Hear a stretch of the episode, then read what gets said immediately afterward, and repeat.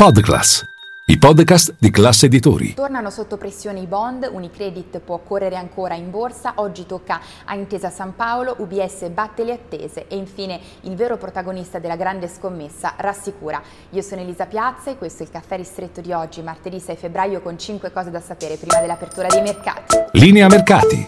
In anteprima, con la redazione di Class CNBC, le notizie che muovono le borse internazionali. Uno, ripartiamo dai bond che tornano sotto pressione, dunque tornano a salire i rendimenti da una parte all'altra dell'oceano. Il mercato sembra iniziare ad ascoltare Jerome Powell e dunque sono scese drasticamente le chance di un primo taglio di tassi da parte della Fed già a marzo, ma anche quelle di un primo taglio a maggio. Le probabilità nel giro di pochi giorni sono scese dal 90% al 60%. In questo contesto il rendimento del decennale americano è tornato ampiamente sopra la soglia del 4,1%. Gli effetti si vedono anche nella zona euro con il nostro decennale che è tornato a riavvicinarsi al 3,9%. Di fatto il timore è che la prudenza della Fed eh, condizioni anche la BCE. E poi due, veniamo a Unicredit che insieme al comparto bancario ha riportato il nostro Fuzimib su livelli che non vedeva da 16 anni, quota 31.000 punti, oggi riparte poco sotto. Unicredit che riparte il titolo da oltre 8 punti percentuali di rialzo dopo aver stracciato le attese con i suoi risultati e le sue previsioni su ogni fronte.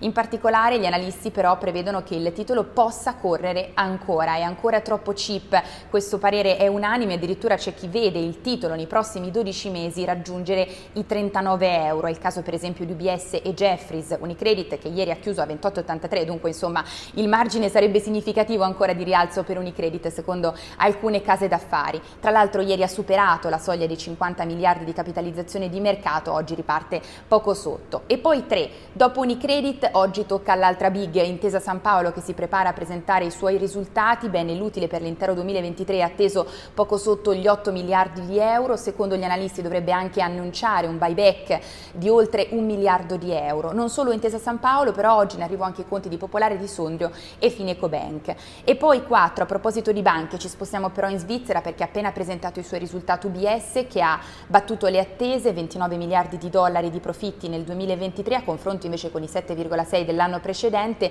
Il quarto trimestre però in rosso, anche se è andato meglio del previsto, ha annunciato in buyback fino a un miliardo di dollari. Prosegue poi l'integrazione con Credit Suisse che ha salvato l'anno scorso verrà completata definitivamente entro il secondo trimestre di quest'anno. E poi 5 concludiamo con il vero protagonista di The Big Short del film, La grande scommessa, se non l'avete visto vi consiglio di guardarlo, Steve Eisman, colui che anticipò la crisi dei mutui subprime, bene in un'intervista ai nostri colleghi negli Stati Uniti ha rassicurato quanto stiamo vedendo con New York Community Bancorp, la banca regionale statunitense esposta al settore immobiliare commerciale particolarmente in difficoltà, ricordiamo anche oggi riparte da un calo di oltre 10 punti percentuali percentuali in borsa, bene si tratterebbe di un caso isolato, non siamo di fronte secondo Steve Eisman ad un eh, rischio a livello sistemico che possa far frenare l'economia statunitense, questo perché eh, l'esposizione al settore immobiliare commerciale, innanzitutto l'immobiliare commerciale limitato, ma non solo, anche l'esposizione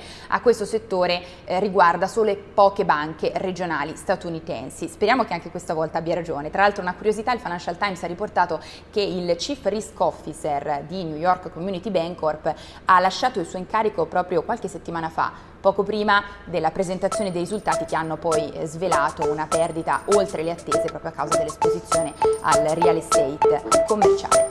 È tutto per il nostro caffè ristretto, ci vediamo in diretta a Caffè Affari con tutte le notizie.